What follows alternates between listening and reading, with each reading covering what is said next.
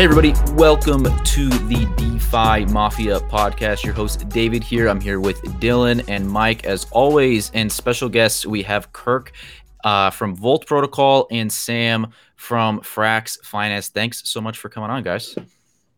Awesome to be here. Thanks. Yeah, thank you for hosting us, and, and thank you, Sam, for taking the time as well. Yeah, thank thank you both. Uh, appreciate you guys both coming on. Excited excited to chat today. Yeah, so I think uh, you know I think a lot of people are familiar with Frax. They're one of the more popular uh, DeFi protocols right now. Uh, but we wanted to just give a quick background. We'll start with Frax, and then we'll talk about Volt a little bit, and then how you guys are working together. Sam, do you mind giving a little background on Frax? Yeah, for sure, of course. Uh, Frax is named after the kind of thing we we invented, which we call fractional algorithmic uh, stablecoins. So the the name's like a portmanteau of like fractional and algorithmic uh, stablecoin. And the idea behind it was like it, you can create a decentralized stablecoin uh, with on-chain reserves and like liquidity and, and stuff. And it doesn't necessarily have to be the over collateralized lending model. One of the first, you know, premises that we started with is like um, you, the only way to create decentralized stability is not just you know, over collateralized lending. And it also isn't 0% collateralization like the uh, basis model, which is like an old uh, algorithmic stablecoin, which is like there's no collateral, there's nothing. Um, you just mint these like bond tokens or you like rebase or, or something like that, because that doesn't make a lot of sense. Uh, we actually said this back in 2019 when we first kind of got the idea for uh, Frax, and we said like this is basically the original algo stablecoins are kind of like a bank without a balance sheet, which makes absolutely no sense. You, you can't actually issue a currency without any kind of capital side, you know, assets. Um, now it's it's interesting. Just you know, two and a half, three years after uh, that, um, it's all, all, almost like duh, right? It's like everyone's like, well, that's obvious. Um, and in terms of uh, the fractional stuff, what's really cool is um, I think you see Terra, uh, which we have a really good relationship with, uh, is, is also kind of moving in this direction and doing their uh, you know kind of fractional collateralization with BTC reserves. That's been talked about uh, a lot recently because just because of how big of a move it is. Before uh, Terra UST stablecoins were just you know backed or swappable by, uh, by to Luna tokens, which is their governance token and uh, recently, the Do Kwon came out and said, you know, we're going to build a multi-billion dollar BTC reserve that backs uh, UST stablecoins. And obviously, this was really, um, really positively received. And I think obviously it's it's a it's really fundamentally sound. It's the same idea we proposed with Frax uh, originally back before anyone was kind of talking about this idea and uh, Frax has grown a lot. It's become uh, one of the, the biggest uh, decentralized stablecoins. I think uh, you know the kind of non-fiat landscape is is like you know uh, Terra, Dai, Frax. It's kind of the and, and then Fei as well, um, mm-hmm. working together uh, with with Volt. And so Frax is overall as a protocol has done really well. The the protocol's total revenue is just under 200 million dollars annually, which I think probably puts it at one of the largest, uh, you know, revenue generating protocols, and that's that's been really good. We've been able to increase our balance sheet like that. We've actually been intaking ETH and WBTC on Ethereum through our uh, investor AMOs, which basically take the profit and, and rebalance it to to collateral on on the balance sheet. Um, one thing that's really unique about Frax is a protocol, which is where the uh, uh, FPI comes in, and and yeah, like so on the screen, this is a perfect thing to show, which is uh, this is the AMO page on the Frax uh, Finance web app. You can actually see everything in in real time, where the assets are, where the liquidity is, uh, how much profits uh, overall there are, and uh, how much historically all time there's there's been in terms of profits and and volatility and where the lending is happening, all, all of this stuff. And um, the the thing about the the Frax stablecoin is like we're not a um, you know platform for launching multiple and, and different stablecoins, so we won't have like fractional euros or or like yen or something. But what we are uh, doing is that we're a very forward thinking and have a, a huge vision for basically uh, creating the successor to whatever dollar pegged stablecoins are going to be in the crypto industry, which we, we think is going to be a CPI pegged stablecoin, uh, whether eventually, you know, the governance token holders will vote on like the CPI weights or, or not, or continue to use different oracles. That's kind of way, way, way far out in the future. But what we think is the USD as a unit uh, can and probably uh, will be replaced in like the digital economy with something else that keeps your uh, you, you know uh, standard of living stable, right? And that's why we're, we're doing the FPI. The FPI is the only other stable coin of the of the Frax protocol. So there, there won't be any other stable coins. There will be Frax, which is the dollar pegged one, uh, and then what we think will hopefully be the successor of all dollar pegged stable coins, uh, which is a CPI pegged one. And so that's why we're really excited to uh, work with Volt because, as as far as I know, I think we're the only ones that are building this out together um, and have these these two stable coins that are pegged to the uh, CPI. So this is going to be a really really cool launch because the we're we happen to actually coincidentally be launching very very close to uh, the same time. So uh, love to hear from from Kirk uh, more about Volt and uh, how that fits into the the grand vision. And just real quick, just for everybody listening, in case they don't know what CPI is, is the Consumer Purchasing Index, right? It's the uh, inflation measure that the U.S. government puts out. Yeah, the the Consumer Price Index. So price index. Sorry. Yeah. The idea that most people might not know, but you know, it's been now it's been talked about with you know inflation and the pandemic and all the money printing is like the dollar is actually soft pegged to to the CPI. The reason everyone talks about the CPI now is the, the peg is a little wobbly, right? The, the inflation rate has has actually gone up a, a decent amount, but but the idea is that the dollar does actually have a loose peg. If you actually look at what the the U.S. government says, it does literally look at a basket of consumer items that it thinks that uh, the average uh, American family needs to be able to afford with its money, which are which are dollars in, in the United States, and it mm-hmm. makes sure that the purchasing power of that dollar is loosely tracking, you know, give or take a you know two percent inflation, you know, to encourage spending annually or something. Um, but generally tracking this basket of goods. So if you're saving in dollars and you have a bunch of dollars in a bank account, you can be reasonably sure that it's going to across uh, years time afford about the same amount of eggs, about the same amount of uh, you know, meat, uh, cars, electronics, you know, your your rent and and things like that. And, I was gonna try. Oh, I'm sorry. I didn't mean to cut you off, Sam. No, no, that's that's the general idea. Yeah. Uh, I was just gonna. Uh, first of all, well said on the uh, on that front. Thank David. Thank you for uh, transitioning the CPI question because that's exactly what I was gonna ask. But Sam, to riff off what you were saying about like, I, I read a quote from like some like Credit Suisse or some bank article recently talking about like the commodity spike and how like commodities are like kind of like the last form of hard money and like you know alluding off what or you know playing off what you were saying. Uh it's almost like the dollar is pegged like to these commodity or they're like trying to keep it pegged right?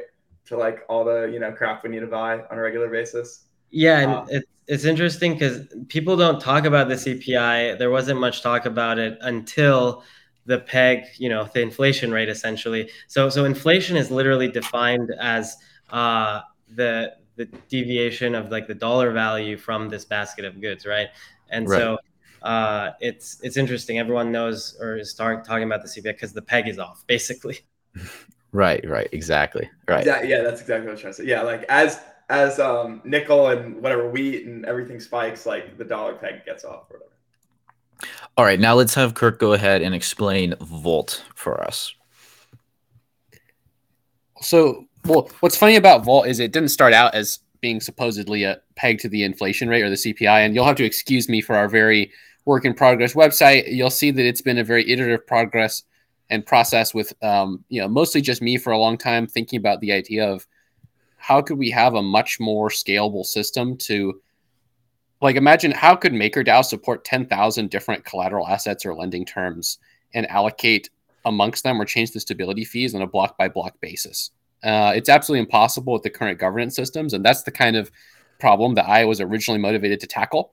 And the context that I started working with the Rari DAO, um, you know, I was looking at Fuse as this basis of permissionless fees pools. And I was like, oh, we need a stable coin allocating amongst those. And I think a lot of other people saw that potential as well. And so Frax started allocating in Fuse, Fei was allocating in Fuse, and eventually the Fei Rari merger went down. And sort of along all this journey, I got to meet and work with a lot of other people. And what we came to for Volt, uh, and I think we realized the same thing as Sam, is that an inflation protected um, stablecoin, you know, the idea that the ultimate goal of cryptocurrency in general has been about several things, but one of them is removing money from like the arbitrary control of the state or other centralized parties. And the other part, or like that goes hand in hand with that, is a money that's truly stable across time without being subject to manipulation. Because um, you know, like naturally, you would expect money to be deflationary because the economy is getting larger and more advanced over time, and so the cost of goods as a ratio of like human work hours or like the share of total wealth per human grows. So you should have a lower cost. You should be able to get more with your money over time. And so it's sort of like theft right? That it's being uh, taken from you in the form of inflation. Mm-hmm. And within DeFi, we have an opportunity to coordinate around a new standard, and that's very exciting. So, um, my perspective on Volt is like there's room for a lot of different stablecoin issuers that all have different risk perspectives. Uh, and this is what I've talked about before. Like, ultimately, everything is a trade off between risk and reward, wherever you're accepting collateral or choosing yield. And it's hard to know in advance what is the optimal one, right? Like, the market decides it's good to have multiple different ones and they can learn and feed off each other. So I see Volt as essentially being like a little bit in a lower risk tranche. You know, it'll be one to one or slightly over collateralized. Uh, it has a very similar model to DAI in that there's both debt issuance and peg stability module issuance. So I encourage everyone who's interested, check out the white paper. We're going to be releasing a new version of the white paper as well as updated docs this week going into our code arena audit on March 31st. Uh, plug for that. We can talk more about that later. Um, but just apologies. Like you may see some inconsistencies, especially if you read the Medium articles versus the white paper and other things as, as you see my design progress. But um, yeah, and anyone feel free to at me on Twitter with clarifying questions. Um, always happy to, especially preferably in public, answer questions so that others can see it as well. No, it's cool. Like I first, I've been following Volt since probably the beginning. I because I look at the Olympus forums, so I saw. I remember back months ago your original uh, proposal on the Olympus forums, and I was pretty interested because you were, and I'm not sure if it's still exactly what you are, but you were going to kind of fork um, um RAI, right? Re- Reflexer. That was kind of the initial proposal, right? Correct. Well, so I came with this idea of how do we govern the stablecoin, and then I needed the code of okay, which stablecoin will we build and I like RAI a lot, especially like the controller element. The mm-hmm. idea that you can autonomously and on chain adjust and do feedback based on supply and demand. And I think that those kind of elements will, will find their way into Volt as well. But after I got the chance, at the time that was just me. Once I got the chance to work with Elliot, who's the smart contract developer who's done the main V1 implementation of Volt, um, we were able to align on more of a clean slate implementation because we've got a lot of you know plans in the works. And as when you see the white paper, it's pretty different from RAI, what we have in mind uh, in the end. Uh, it's right, a, right, right. Kind of a clean slate stable coin, but we are definitely inspired by the RAI design. Got you. And the code will be public very soon for the Code Arena audit, so we'll be able to check that out. And so, as far as you guys working together, Volt and Frax, how exactly does that relationship work? Yeah, so I I think um, I usually I get asked this a lot because uh, it, and it actually kind of is interesting because a lot of people come up come from the opposite mindset of like competition but like i get asked this a lot like oh uh, you know, you guys had the FPI idea first or whatever. Aren't you guys like, isn't Volt like how will Frax compete with Volt or how how will uh, you know that I thought this was going to be the only CPI uh, you know peg stablecoin. Now there's uh, Volt or something, and I actually w- was super excited when uh, I, I uh, heard from Kirk that you know they're moving from the you know the RAI kind of thing to the CPI uh, eh, stuff that we can actually work directly together. And what people miss, I think, is actually exactly what Kirk said. That that's uh, coincidentally important. Is like like when he said the productivity and economy is is like growing technically so like everyone should be getting like like wealthier this also applies to a lot of the cryptocurrency advancements and, and, and designs, right? Like like a stable coin that has another stable coin pegged to the same unit, they also benefit from joint deep liquidity together. They also benefit from uh, working together in, in designing technologies. They also benefit from uh, treasury swaps, which we we plan to do in, in large amounts, so that we're both not only just like socially, you know, aligned you know, on, on podcasts and you know everyone's friends, but but economically, both in terms of balance sheet growth and and stuff like that. But also like I always say this, which is like our our pegs are stronger together than than they are uh, w- without, right? I mean, we're going to be able to have deep curve pools, deep uh, Uniswap V3 pools, which all wouldn't be possible at all. It, it, would be not possible to have those if there wasn't two stablecoins, right? Like that that have the same same unit. You'd have to have uh, much more inefficient, you know, full range pairs because the only thing you could pair with them uh, is either, either like you know dollars, euros, or, or something else. Um, or just other tokens. But now there's actually deep liquidity. There's two distinct groups that are working together. So there's more innovation and and uh, views and, and, ideas. Right, we've we've worked together in terms of designing the uh, Chainlink Oracle uh, contract that that both of the stablecoin pegs, FPI and Volt, uh, read from. And we would have had to just do that alone, right? If if there if there wasn't uh, anyone else working on a CPI stablecoin. But now we're able to do it better. We're able to do it with with more uh, discussions with like their talented team, right on on their end, and uh, we're both able to devote like resources like uh, co-incentives or like you know curve gauge votes and and things like that. And overall, I always try to stress the fact that it it's not at all competitive uh, in anything in, in this space unless you make it that way right? With with like a zero sum mindset of like the only way like we can grow is if we take their piece of the pie rather than us teaming right. up to grow the the piece of the pie. So uh, we work together really closely. So so the, the main thing is like we have a telegram group. We're going to do uh, large uh, treasury swap. Everything has been phenomenal and uh, kirk and and uh, their team has been uh, brilliant overall. Yeah, no, I, I totally agree on like the collaboration side. Like, I think DeFi is so small that there's such a so much room for growth that there's not really a need to fight each other right now so much. I mean, like you know, people talk about all these curve wars and all that stuff, but like honestly, like like I think Fei Rari kind of uh, started seeing that early on too, and like I think a lot of protocols are starting to work together. I think that's definitely the better move, like for everybody. Um, at a higher level, I just wanted to add yeah. in there, like, you know, it's far from clear that, and you know, there's a lot of people who are seeking to even like have immutable smart contracts at this stage, which is something that I respect. But my personal view is kind of the opposite, right? That like in three to five years, all the smart contracts are going to be changed. Um, you know, the the scale will be completely different in terms of the amount of capital. The architecture of the different layers will all be altered. You know, like who knows what's going on. And so in this kind of environment, it's really more about like the more the merrier trying to handle these solutions. And what ultimately differentiates like different products in my opinion has to do with natural risk niches right? Like there's only a certain you know you'll have a certain number of like very large stablecoin issuers and they'll probably each have a distinctive either specialization or risk level. Um you know and it's not going to be a little thing like oh you know we we optimized our code a little more you know than them. Um you know security is very important but the possibilities of collaboration and like also new things being created that we could both use later is awesome, right? Like with Volt, if someone else makes a better lending protocol than the current iteration of Fuse, well, we'll use that, right? Like um, we're not closed minded about that sort of thing, and I think that everyone should optimize towards the most efficiency we can to compete with TradFi and grow DeFi to trillions of dollars, uh, you know, tens of trillions of dollar total market cap. Right. Yeah, totally agree. Like, I mean, and it makes sense, right? I mean, just look at TradFi. There's room for a ton of huge competitors. There's just there's no need. It's not like there's going to be one uh, DeFi protocol to to win them all, right? Yeah, many and, can win. Maybe not any of the ones that currently exist, and we should all try our best to to get there. Right, right, right. I totally agree. Um, on like FPI, so for Frax, right? To clarify for people listening, because Frax now has three coins, right? Obviously, Frax itself, Frax shares, and FPI.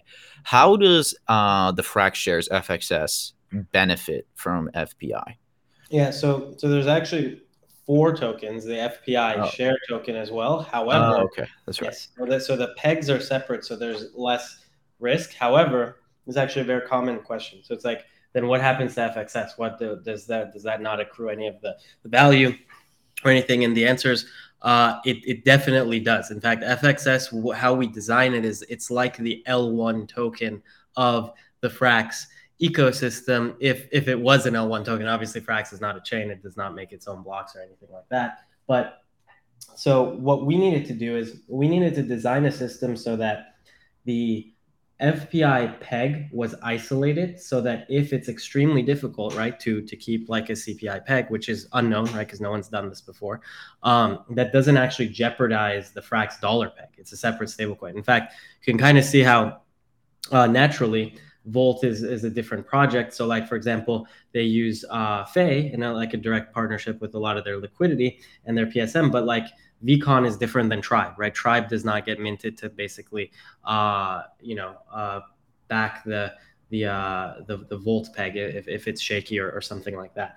And the way that FXS accrues value, the way that it, the value actually comes back down to FXS is the extra balance sheet profit essentially or, or yield that the FPI uh, stable coins bring in above the peg, right? Like backing above the peg that is uh, is essentially profit. That amount goes to FXS holders proportional to the amount of Frax stable coins that are actually backing the FPI stable coins. That sounds a little bit like a mouthful to say, but basically the idea is that if FPI stable coins are all backed by Frax stablecoins, if the entire collateral of FPI is just Frax stablecoins, any kind of profit just goes directly to the FPIS token holders. So so basically they they get all of the excess balance sheet uh, collateral like over over the peg, right? And um, then they they are basically a totally separate token, but that means that 100% of the growth of the FPI stablecoins has to be using frax as, as the collateral 100% of it. So so that literally means mathematically the growth rate of, of frax's stablecoin supply is the demand for fpi growth mm. literally. As as fpi's backing changes as as it for example I, I assume what's probably going to happen is fpi stablecoins are going to have you know some eth backing it or some btc or, or something like that. The the less frax stablecoins that end up being on FPI's collateral balance sheet, the more of the profits go to FXS holders. So if it is, for example, the extreme end or something, right, which is like there's only like half or a quarter of the entire FPI supply is backed by Frax and like it's backed by everything else. Let's say there's other stable coins they, they want to actually back it with or something. Then 50% of all the profits and cash flow goes to FXS holders instead of the FPIS holders. So it's actually like it's almost like a profit bonding curve. And the bonding curve is like how much of the the actual new pegged stablecoin, how much of its demand is being transferred to the FXS balance sheet, right? Basically by by increasing the the stablecoin supply of Frax um, and if it is almost all of the demand, then then the FPIS holders keep all of the profit and governance power, right? But if it's if it's less, then that just comes directly back to FXS holders. So it's actually just basically bonded essentially to uh, making sure FXS uh, is always capturing that kind of L1 value, so to speak. Yeah, uh, yeah. yeah. Makes sense. Makes sense. Oh, you mentioned like for example Terra, right? They do have their own chain for a stable coin. There's a lot of people who don't think that's necessary. I would probably agree. Do you think it's better to not have a chain or have a chain? Like like how, what do you obviously Terra is like the hot thing right now. Like what are your kind of thoughts on Terra? Um I, I like I like Terra. I think Do is is really aggressive and smart. He's like one of the honestly he's like one of the biggest strategists and and stuff in terms of you know getting to where you are. I mean, t- Luna's like what is it like number seven CMC, like largest crypto. Yeah. I mean, yeah. The, like let's be real, the, the, dude is a force of, of nature in, in this industry, yeah. right? So yeah, so like obviously when you're that big, you're going to have you know uh, thousands and tens of thousands of people online devoted to talking smack about you all day, almost like it's their their full time job. I mean, look at Vitalik, look at like the Solana guys, look at look at everyone, right? Like, um, so comes with the turf. I I like that Terra has basically kind of adopted the viewpoint of the the fractional reserve system, right? Like the the partial backing of of on chain collateral, which is kind of what our our unique like value was when we when we launched kind of the Frax idea uh, at, at, the beginning in 2019. Um, I think back to your question about its own chain, and I'm interested to see what what Kirk has to say after this. But um, I think that the the thing is, you just want the money supply to be everywhere that there's a a economy. And obviously luna right. is a big chain right? So so there's obviously there should be a bunch of uh, ust there which there is right? But like notice how terra itself is not stopping there because because you can't fight and tell people everyone come come to like uh, Terra's chain on Cosmos, that's not gonna that's not gonna be the way that you're like the decentralized currency everywhere, right? You have to actually export your money the same way the United States exports dollars through to, to the entire world, right? To, to other countries that, and economies, right? And so that's why Terra is kind of issuing their stablecoin through a lot of bridge partners like Wormhole. They're they're going heavy on on Ethereum, on Solana. Uh, I know recently on Fantom, we actually are, are doing like a, a joint curve pool there because called the Four Pool that, that's actually launching soon. Um, and and so overall they're they're just going really hard everywhere. They're they're going like because they know that they have to push out currency where there's economic activity, right? And so that's why with Frax, we wanted to just focus on the the main question of like we want to build the best and technologically sound currency and stablecoin, and uh, you know building your own L1 and stuff has a lot of uh, bandwidth and, and upkeep, and we just want to focus that mind share on making sure that our stablecoin ideas, theories, and code and protocols like pushing the the stablecoin industry forward. So so that's why we don't have a L1 chain. Kirk, do you have thoughts? Well, the interesting question for me, and I'll, I'll pose it as a question for you as well, is what happens if there's a contentious hard fork on one chain where stablecoins have been exported or issued? Um, you know, what is the stablecoin issuer to do in that situation? And it really depends on the type of stablecoin issuer, right? Like Circle USDC, a lot of people will say like, oh, well, they you'll see this kind of fud about them dictating which Ethereum fork will be the true one, right? Um, where it's probably more like to them that's like a disaster, right? They just want to get their hands as far clear of it as they possibly can um, to not take on you know existential legal and marketing type of risk. But anyway, um, so that's like the motivating thing around how I think about multi-chain stuff is you always have to have one root place in which the final decision is made about what is the consensus and the state of the system.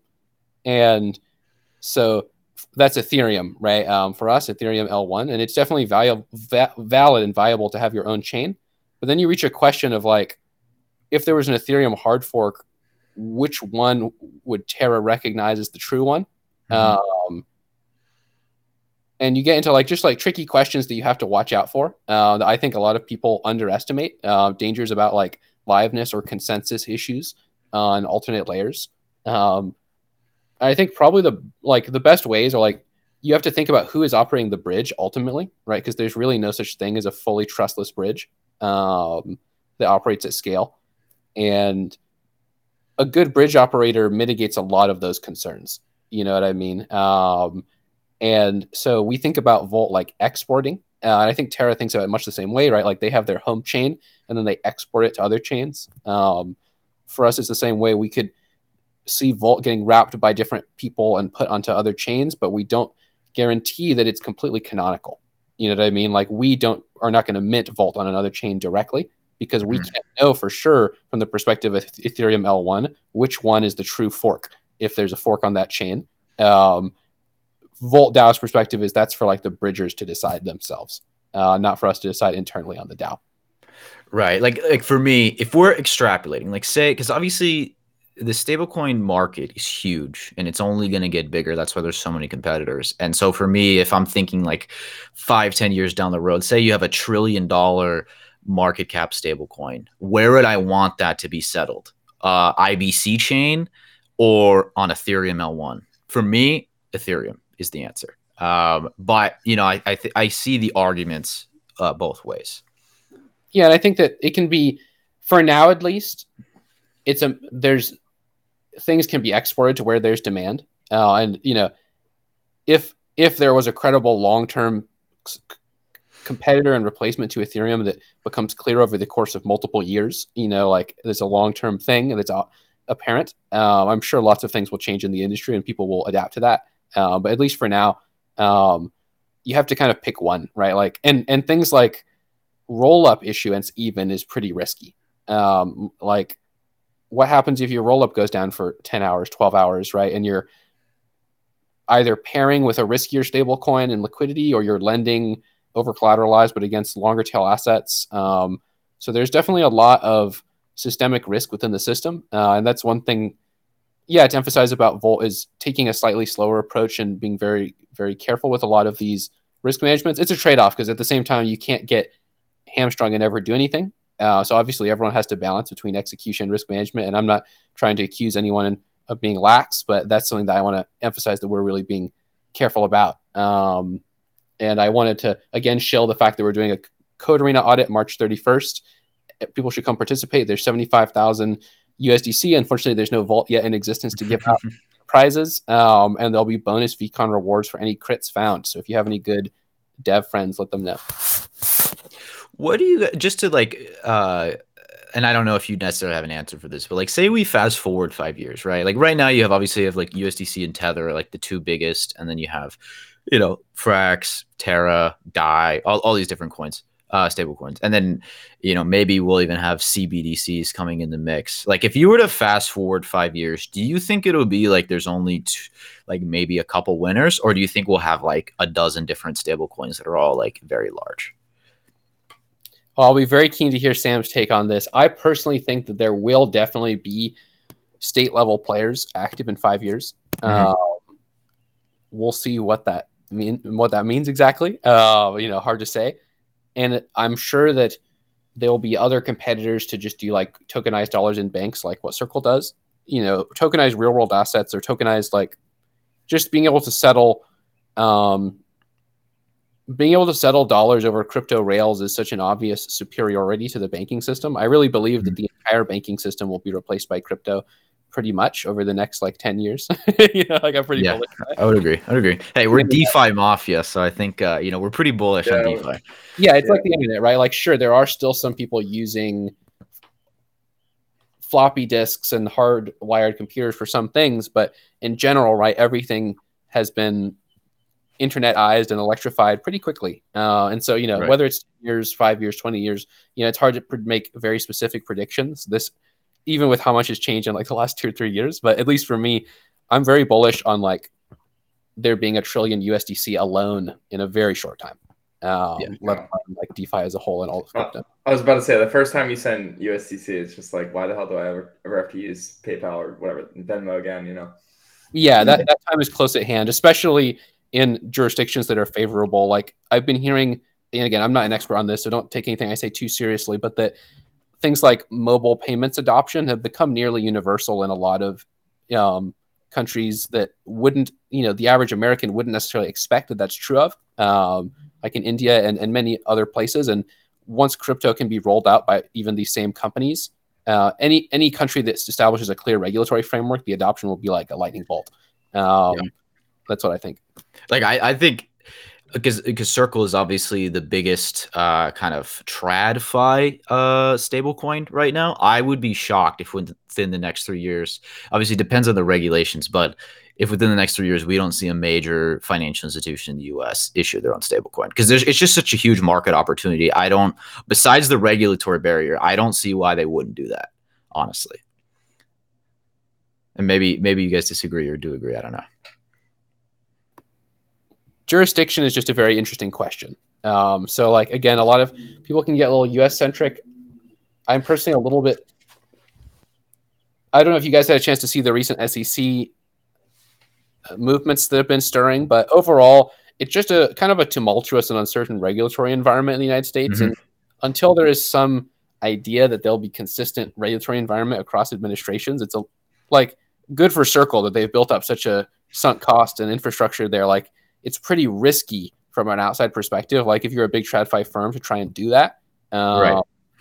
So we'll see about like domestic competitors who are not already in crypto. Um, I'm not like, although I could see it happening maybe in like one of these like progressive jurisdiction states. Um, you never know, but I have at least been aware to, aware personally of any large scale efforts. Um, but I'm hopeful about alternative jurisdictions, um, especially Europe, for stablecoin issuers. Yeah, I think it'll be interesting to see if like you know, when we talk about CBDCs, will it be like a Federal Reserve in collaboration with like JP Morgan and a bunch of big banks, or will it be purely like US government operated? I think nobody really knows the answer, but I don't know. It's it's so fascinating to me because I don't think people like understand how big of a deal this is for the banking sector yet. Uh, it's just it'll change everything, honestly. And uh, you know, and then and then you know, like what you guys are doing with FPI, I think is like it's it's just obvious. Like once once i like kind of read and, and saw what you guys were doing i was like oh this just completely makes sense. And you know ohm itself was like kind of talking about this a year ago right with their like stabilized reserve currency that's backed right? And so they're trying to not be pegged to anything but just backed by a basket of assets.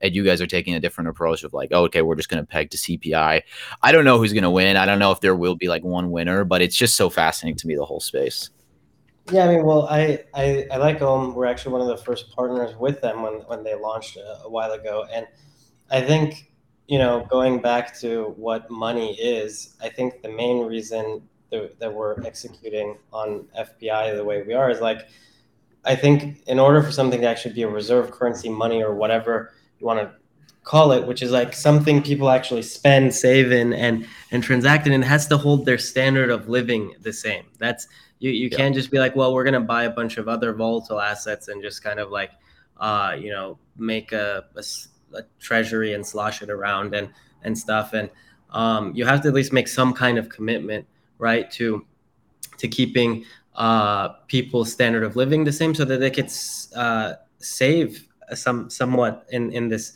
in this thing and so slowly it'll it'll grow like if everyone puts like even 5% of their net worth on chain in like FPI or Volt or something, right? Uh, that's a lot, right? Like that, if everyone just even puts like three, four, five percent of their net worth in this, right? Just, I mean, look, look, look at the look at the total crypto market cap, right? If that, that's you'll have like three percent of the total crypto market cap. That's that's insane, right? And then you have a uh, an amount to work with there, right? Like as as like a legitimate alternative currency um, on chain because people know the commitment, right? They can see it. They'll be like, okay, FPI is is staying constant to these basket of, of goods with this weight, right? Obviously, it's coming from an oracle at the, you know at first, and Volt and, and FPI are just going to use that oracle. Um, can add different oracles. We can even uh, eventually have you know. Uh, governance of, of the weights or, or something like that. But you know, that's way out there. Like like like Kirk was saying, in, in like years time, right? These all these smart contracts and things will be updated, just like even how Ethereum is as, as a you know protocol is being updated. The the node software is entirely changing and, and being torn out, right? And and so um I think like also on you guys mentioned two specific things. Uh, one on the regulatory side, and then two on the kind of the anchoring uh, stablecoin somewhere and, and the in the chain stuff. And uh, one thing is FPI will probably be the, most you know uh, regulatory kosher thing for people that are really uh, concerned about stuff like that. Because if you read all the stablecoin regulation, right, it's like you can't peg to uh, dollars or sovereign currencies or or like stuff like commodities like gold or or something but like it's very unlikely that they're like you can't peg to a standard of living as composed by like a a, a basket of goods or, or, something right? It'd be very dubious interpretation of, of some of the current uh, you know uh, stable coin laws that they'll, they'll come after all the uh, sovereign you know nation state currency pegs first right? And so like you could argue that you know, uh, the real decentralized kind of stuff is a, is a decentralized peg, right? A new one that that kind of doesn't have to passively take the the Fed's monetary policy, right? Um, and and I guess in a nuanced sense, at the beginning, the FPI does somewhat passively take the Fed's monetary policy because we read what their weights are on on the CPI, but uh, we obviously have long term plans of of making this like the the most uh, on chain, you know, decentralized stablecoin. And then lastly, the other comment was um, what Kirk was saying about uh, the ch- chain splits and, and stuff. Um, I'm just so interested in stablecoins. A lot of people call me a stablecoin maximalist, uh, which is that uh, I think that the stablecoin usage and relevance will permeate like every part of the, the crypto uh, layers from from consensus to four chain rules to like everything to uh, you know what uh, all the yields in DeFi are. Everyone's gonna look, oh, how much is like lending stablecoins or how much is like staking stablecoins, all this stuff. Um, so far, I feel like I've been proven fairly right because they've just continued to grow in importance. But we'll we'll see. Um, but that's that is also why, uh, like Kirk said, we we base all the Frax system contracts on Ethereum because we think ETHL one is the the most decentralized, you know, Turing complete place where actually like system level code can can run from from the Frax protocol. Uh, and the the actual question though that, that Kirk posed was a really interesting one, which is like if there's a chain split somewhere else, uh, you know, which which one, uh, and you know, Circle wouldn't want to get involved or something. Well, maybe Circle wouldn't legally, but th- they would have to get involved in some way of saying, like, if there is an actual chain split, right? They're going to have to pick uh, which one they will actually accept for redemptions from from their their fiat in, in their bank right because it's the, the fiat is still the same amount that that didn't double right but but like right. the SDC did between a chain split so uh, another view I have of like my my stablecoin maximalism uh, worldview is like if there's one stablecoin that predominantly dominates a an economy, like like an, a, a chain or or something, right? They actually have final say on what the the canonical end state is because like everyone's balances are basically the you know everyone's value is essentially the uh, liability of, of the stablecoin issuer, and, and the liability of the stablecoin issuer is the final arbiter of like what they're going to accept is for, for like redemption, right? So like if if like you have let's let's like pretend there's a there's a blockchain where every single uh, you know DeFi protocol or everything uses one type of stablecoin and only one type of stablecoin, and the only uh, you know stablecoin and the L1 token are in use, then if there's a chain split, it's equally as important what the stablecoin protocol thinks about right. about the chain split than what the native L1 tokens think about the, the chain split, right? Because then they're like, oh crap, which one? Where does uh, you know where does this this go, right? Which where which, where does the actual stablecoin protocol go? So um, I think that's why we work on an, a, like stablecoin tech so much because I, I, find it the most interesting and relevant to pretty much every part of the the blockchain stack, right? Like it's it's not like if you run kind of like uh, an an NFT marketplace or something, right? And it, it has direct relevance to chain splits, exactly, right? So it's a really really interesting and all encompassing field. Right.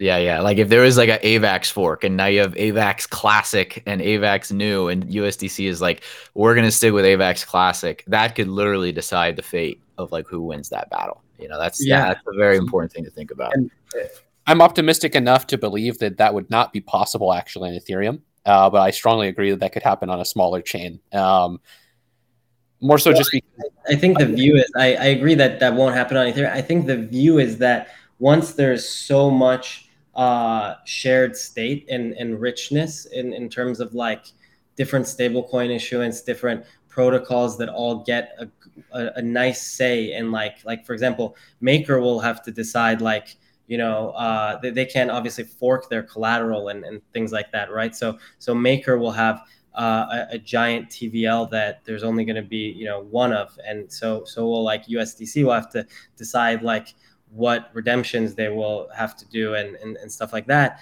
And because of that shared state, there's so much disincentive to ever have another Ethereum exactly. Classic or Ethereum. And so while while I uh, yes, I think Kirk and I agree. I, I don't think it will happen, right? But what, what it's I'm interesting saying- to think about.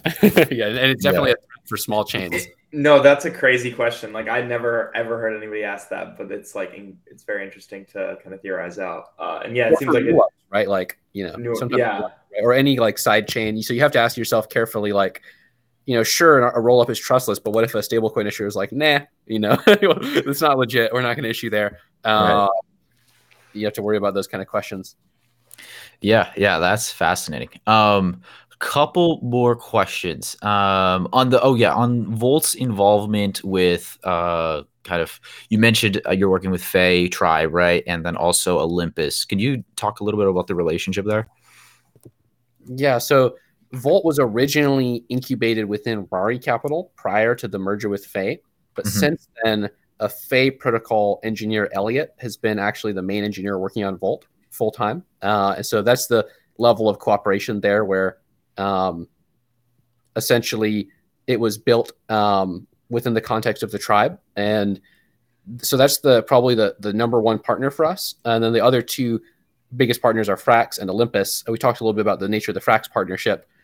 Um, and there'll be governance um, proposals being queued up for that very soon. Um, yeah, we're kind of doing them in a one at a time sense. Um, the partnership with Olympus is a and is a little bit different in that we see Olympus both as a service provider and as a client. Um, so it, they have a very large DAO treasury and hold quite a bit of stable coins. Um, you know, Frax is one of them. Dai is another one. They have quite a bit of Dai that's earning them zero percent right now in their treasury. Uh, mm-hmm. So one great use case for Volt or FPI, right, is anyone who's currently just holding raw stable coins or has stable coins in like Aave or Compound right? You'd be better off just holding Volt or FPI, depending on what your risk tolerance is and what you're up to. Um, and in general, right, like Volt, you know, probably less liquidity incentives available, might be more so targeted at passive holders, um, fully collateralized, lower risk, right?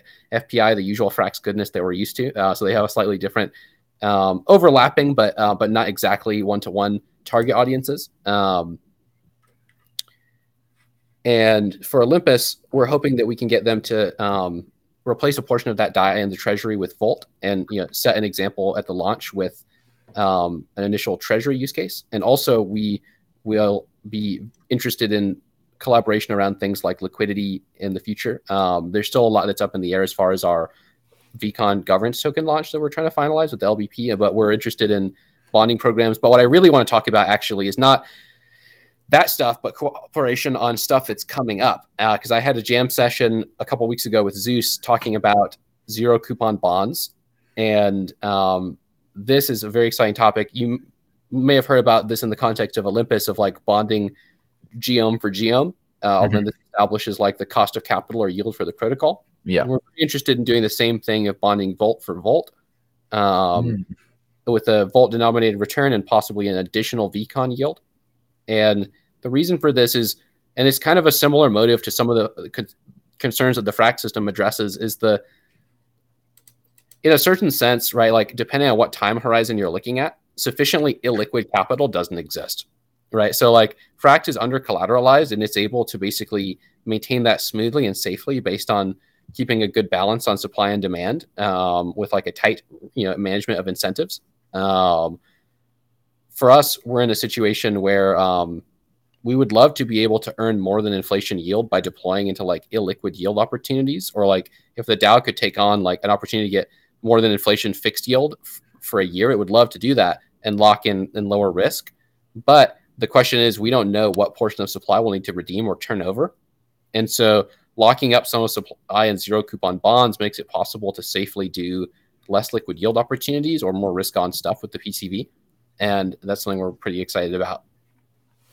That's awesome. Yeah, and I would say for anybody listening, you know, who's looking to get into DeFi, hit Kirk up. I think uh, Volt is a very cool protocol to work on, and uh, obviously he needs uh, he's looking for people to work on it. So, thank um, you. I appreciate that. Yeah, and uh, yeah, and Sam, sorry, one other thing I wanted to ask because we kind of alluded to a little bit before. Obviously, right now the idea is you're pegged to CPI, right, which is the you know government uh, kind of Bureau of La- Labor Statistics uh, number. But there's also like obviously controversy around that of how they kind of decide the basket and the weighting of goods and all that are you going to always stick to CPI, or do you guys think at some point you'll just create your own basket and own weighting mechanism that like the DAO decides on? Yeah, so this is uh, this is a great question because this is what gets people really motivated. On like you know like this is potentially like a trillion dollar vision, right? If if it's mm-hmm. like a a truly uh, self sovereign like crypto native kind of CPI, right? Right now, right as I was saying. Um, you know, Volt and FPI are uh, pegged to to CPI directly taken from the government, right? And and I think for the foreseeable future, right, uh, until we have you know tens of billions in supply, uh, we we should do something that's relatively uh, known as the definition of inflation by everyone, right? Like like we basically changing the basket changes the definition of inflation because again the the definition of inflation everyone uses, including the Fed, is the CPI and then the dollar value and the difference between them, right? If if the dollar is losing, you know, like like six percent of value against the this exact same basket of goods from one year to another, you say that inflation is six percent, right? And so if you change the basket, obviously, like you're saying, you can kind of manipulate uh, what your definition of inflation is to make it look like you know less or or more depending on what the political incentives are. Um, but one thing I, I will say is like I don't think the, the government uh, uh, actually like lies or has incentive to change the actual price reporting of of the um, of like like food or cars or something. What what there is political or, or like weird incentives is changing the weight of them. So so like there's there's a there's a difference here and it's pretty subtle and we we always want to highlight this which is like this the CPI is composed of a list of prices of items and how strongly they're weighted, right? Like so like food is 20%, right? Like cars or like whatever, like 15% or whatever, electronics are 10 or something like that. Uh, I I don't think there's any reason to not uh, to be or any reason to be suspicious of the price that the government is saying like food is. In fact, I think it's a pretty uh, pretty accurate uh, oracle to basically rely on. Yes, exactly this table.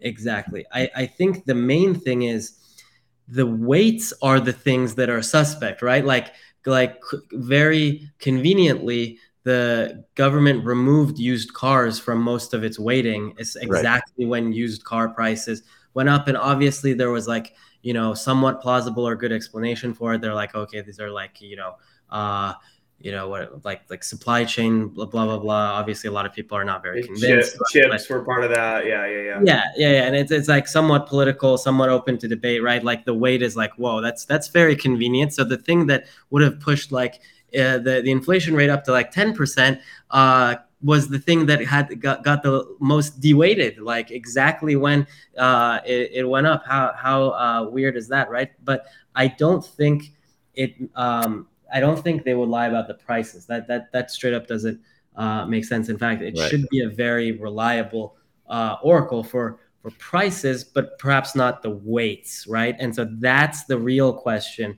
of like, uh, do you want to um, actually, you know, have governance token holders vote on on the weights of these, right? Have it basically be a true central bank literally uh, define what the actual peg itself is rather than you know what uh, collateral you hold or, or, things like that. Yeah like the the the light bulb moment for me uh, i think one of you two said it in a twitter space but it's like it's so funny. It's like if you are making a inflation adjusted coin that also decides its own inflation adjustments in the future, you're essentially forking the dollar, right? You're essentially saying we're going to make a better dollar.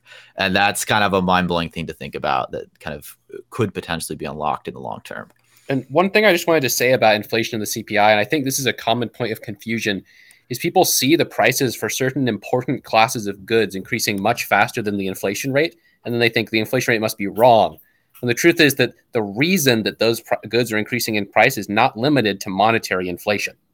Um, you know, like right. the U.S. housing market is highly distorted, and that's not just because of changes in the like global amount of USD in the international economy.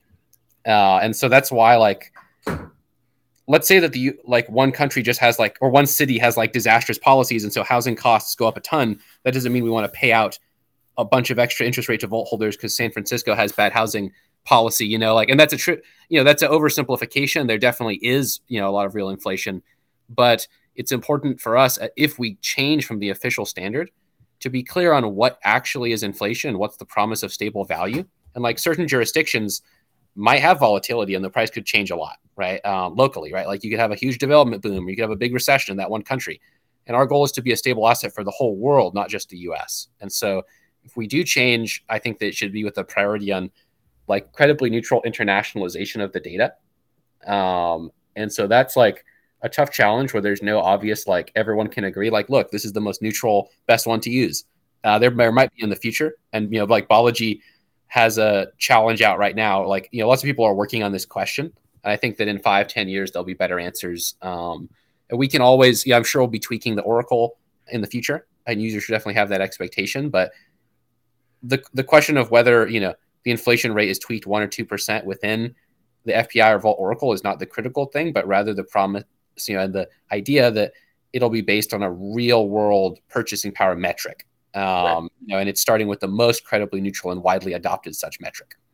Right. And I think the idea is like it doesn't have to be perfect. It just has to be mostly right. And it's going to be better than the old system, basically. That's right. And we can iterate. And what's important is that we stay in sync as well. Uh, you know, the Volt and FPI, like for example, let's say that Volt was like, oh, well, we really want to use this one different index, right? And FPI will be like, well, we're not sure, right? Like it makes a lot of sense to stay with this one that's the most widely used and adopted and make sure that, and then once we have a lot of liquidity and establishment for these coins, this experiment is successful, you know, then we can think about changing it. But the CPI is already the standard that's widely used within lots and lots of things within TradFi. So it makes a lot of sense to use it. All right. Um, just one final question before we go, and you've kind of touched on it many times, but I guess I would just want to ask it straight up: is that there is a lot of, I guess you could call FUD or uh, reasonable uh, uh, arguments against doing an algo stablecoin, and obviously I know Frax is you know fractionalized, part algo, part backed, uh, but even some people say that's not enough what would be your like response against that of why Frax will be uh, you know viable over the long term? Well, I, I think that it's not enough for for for DAI to be 150% back. Why isn't it like 200% back? Isn't it safer? Actually, actually make that 300% back. I think I think 200% is not enough. Why why isn't Maker 500% over collateralized? Like that's that's not that's not fair. Actually, make it a thousand percent over collateralized. if you want to generate one DAI, you better put up ten dollars of ETH before you can actually uh, generate one DAI. Wouldn't that be way safer than putting up a dollar fifty of of ETH per per generating like one DAI? Why don't we? Why don't why doesn't Maker do that? Like that that would be really safe, wouldn't it? Yeah. The, okay. Yeah. I obviously you're being sarcastic, but like, I guess if, I, am playing devil's advocate, I'm a fan of Frax. But I, let me jump in on and what ahead.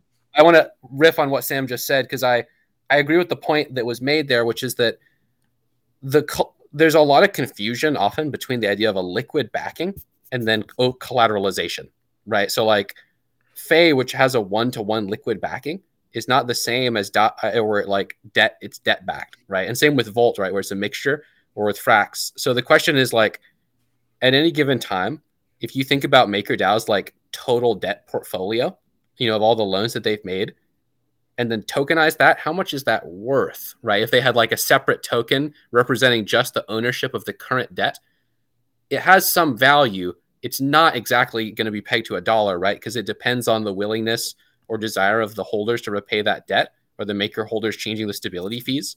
Um, so like, sure, it's over collateralized, but the actual like, but however, there is one one key difference also in the MakerDAO system compared to some over collateralized stablecoins. I'll shout out here, which is uh, emergency shutdown. Uh, and this is actually a really good feature MakerDAO has that, to my knowledge, no other stablecoin issuer has fully implemented. Um, I'm looking into it, um, but it's the idea that if you needed to smoothly wind down the whole thing, um, you know, and there was some problem like, um, yeah, major crisis, and you needed to, they actually did need to directly get all that collateral um, to, to, defend the DAI peg. They are able to do that, um, where they like close out, you know, there's emergency shutdown and formalized mechanisms for a shutdown where the collateral is sold off for that DAI. And this is also one thing that makes Frax good compared to like um, a pure algo stable, right? And that's the key difference is that you know that you'll always get at least that portion of the USDC backing. And so you could take a partial loss, right? And that's the difference. Um, and it's a question of like, with something like Volt, you know you will always eventually be able to redeem Volt for the face value, um, no matter what the price of the governance token is, because it's over collateralized. With Frax, that's not 100% certain if the governance token value dropped enough, like for FPIS. But you know, it doesn't need to be 100% certain to be an acceptable risk level, right? For the yield that you're getting, right? Nothing's 100% certain in this world. We could still have a smart contract failure as well, right? So I'm not trying to say it's perfect, but um, that's sort of the difference. Whereas like a full algo stable, there's a race condition, right? Like the first first one out the date the gates devil take the hindmost. And that's the key thing. Like when you look at a system, if there's no race conditions, then it's like, okay, first to exit, last to exit, it's the same that's like okay that's pretty good right? Everyone knows what they're getting into it's stable um, to some extent and like that's why if we're thinking about minting volt in a fuse pool for collateral for like other stable coins we would look at frax and be like okay 85% collateralized so we'll put like you know 100 we can see clearly right? Okay it should be this over collateralization to mint volt so we can keep like in sync with that. Terra it's like well who knows right? Like what could happen on the, the way down? Um, you know it's a lot riskier and in a very different way. It's not fully predictable um, and so that's the advice I would give to listeners is to know like what are the known risks and then like the known unknowns as well. Like we don't know what's going to happen here.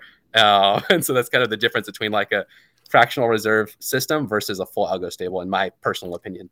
No, yeah, like um, my, my, biggest. Sorry, I'll let you finish. My biggest defense would just be like bank runs are not unique to DeFi. They're literally called bank runs for a reason, right? Like banks have the same issue. If everybody went to pull their cash out at the same time, they wouldn't have it.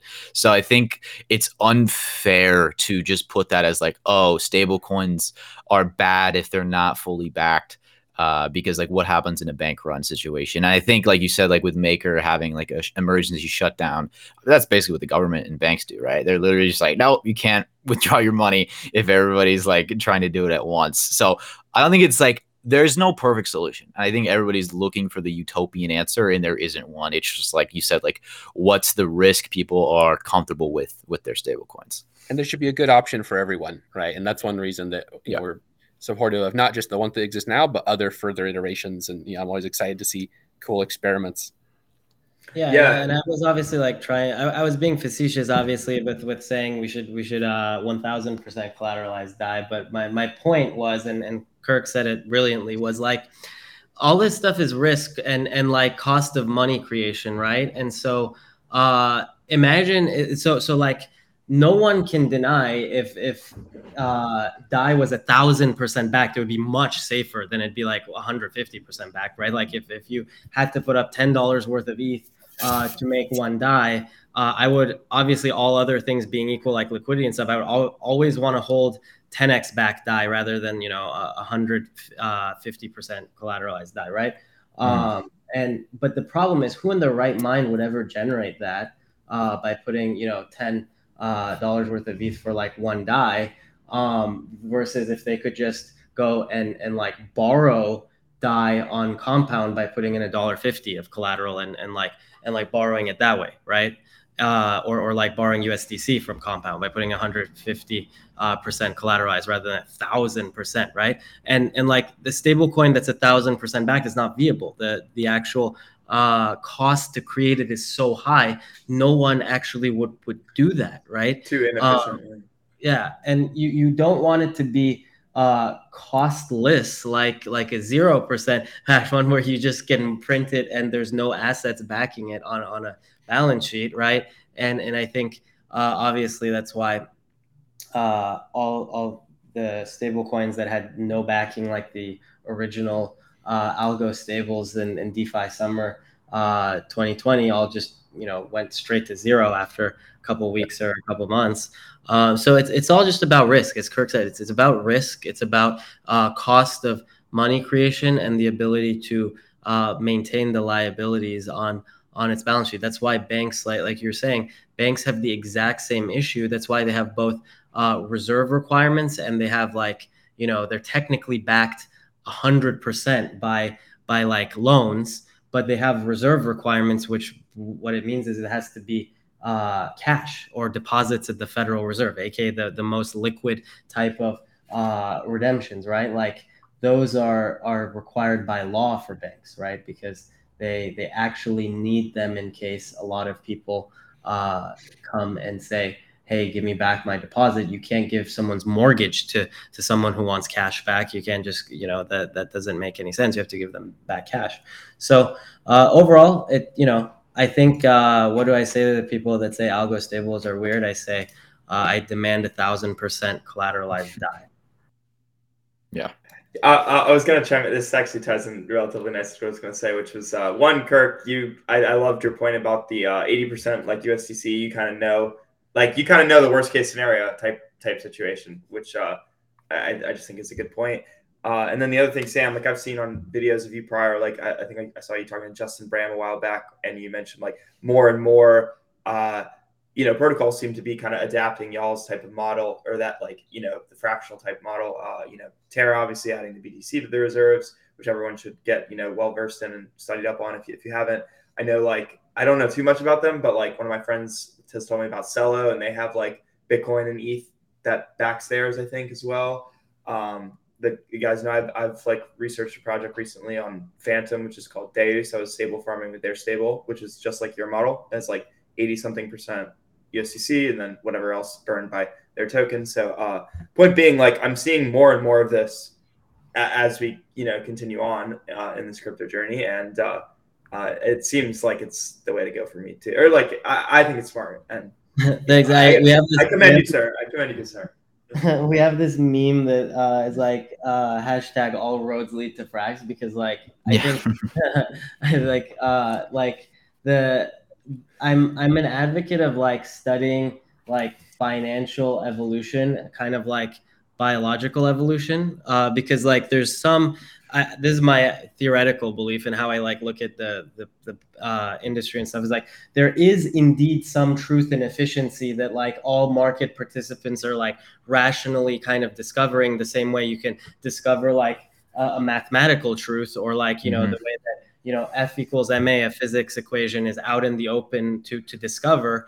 And my own view about you know fi- finance is that there is uh, structural properties to to discover, and and the way to look at the industry is like what are the structural properties that the crypto industry as a whole is discovering? And so that's that's how i usually look at things. And uh, i see you know currently the the industry still in a very nascent way, but but discovering that you can create a uh, non USD pegged, you know, uh, stablecoin that is actually going to be used as uh, you know, a savings or, or unit of account. And, you know, hopefully it's FPI and, and Volt and stuff. But I, the fact that we're talking about it and it's getting a lot of interest is usually kind of the first uh, signs of, of like attempts at making it right.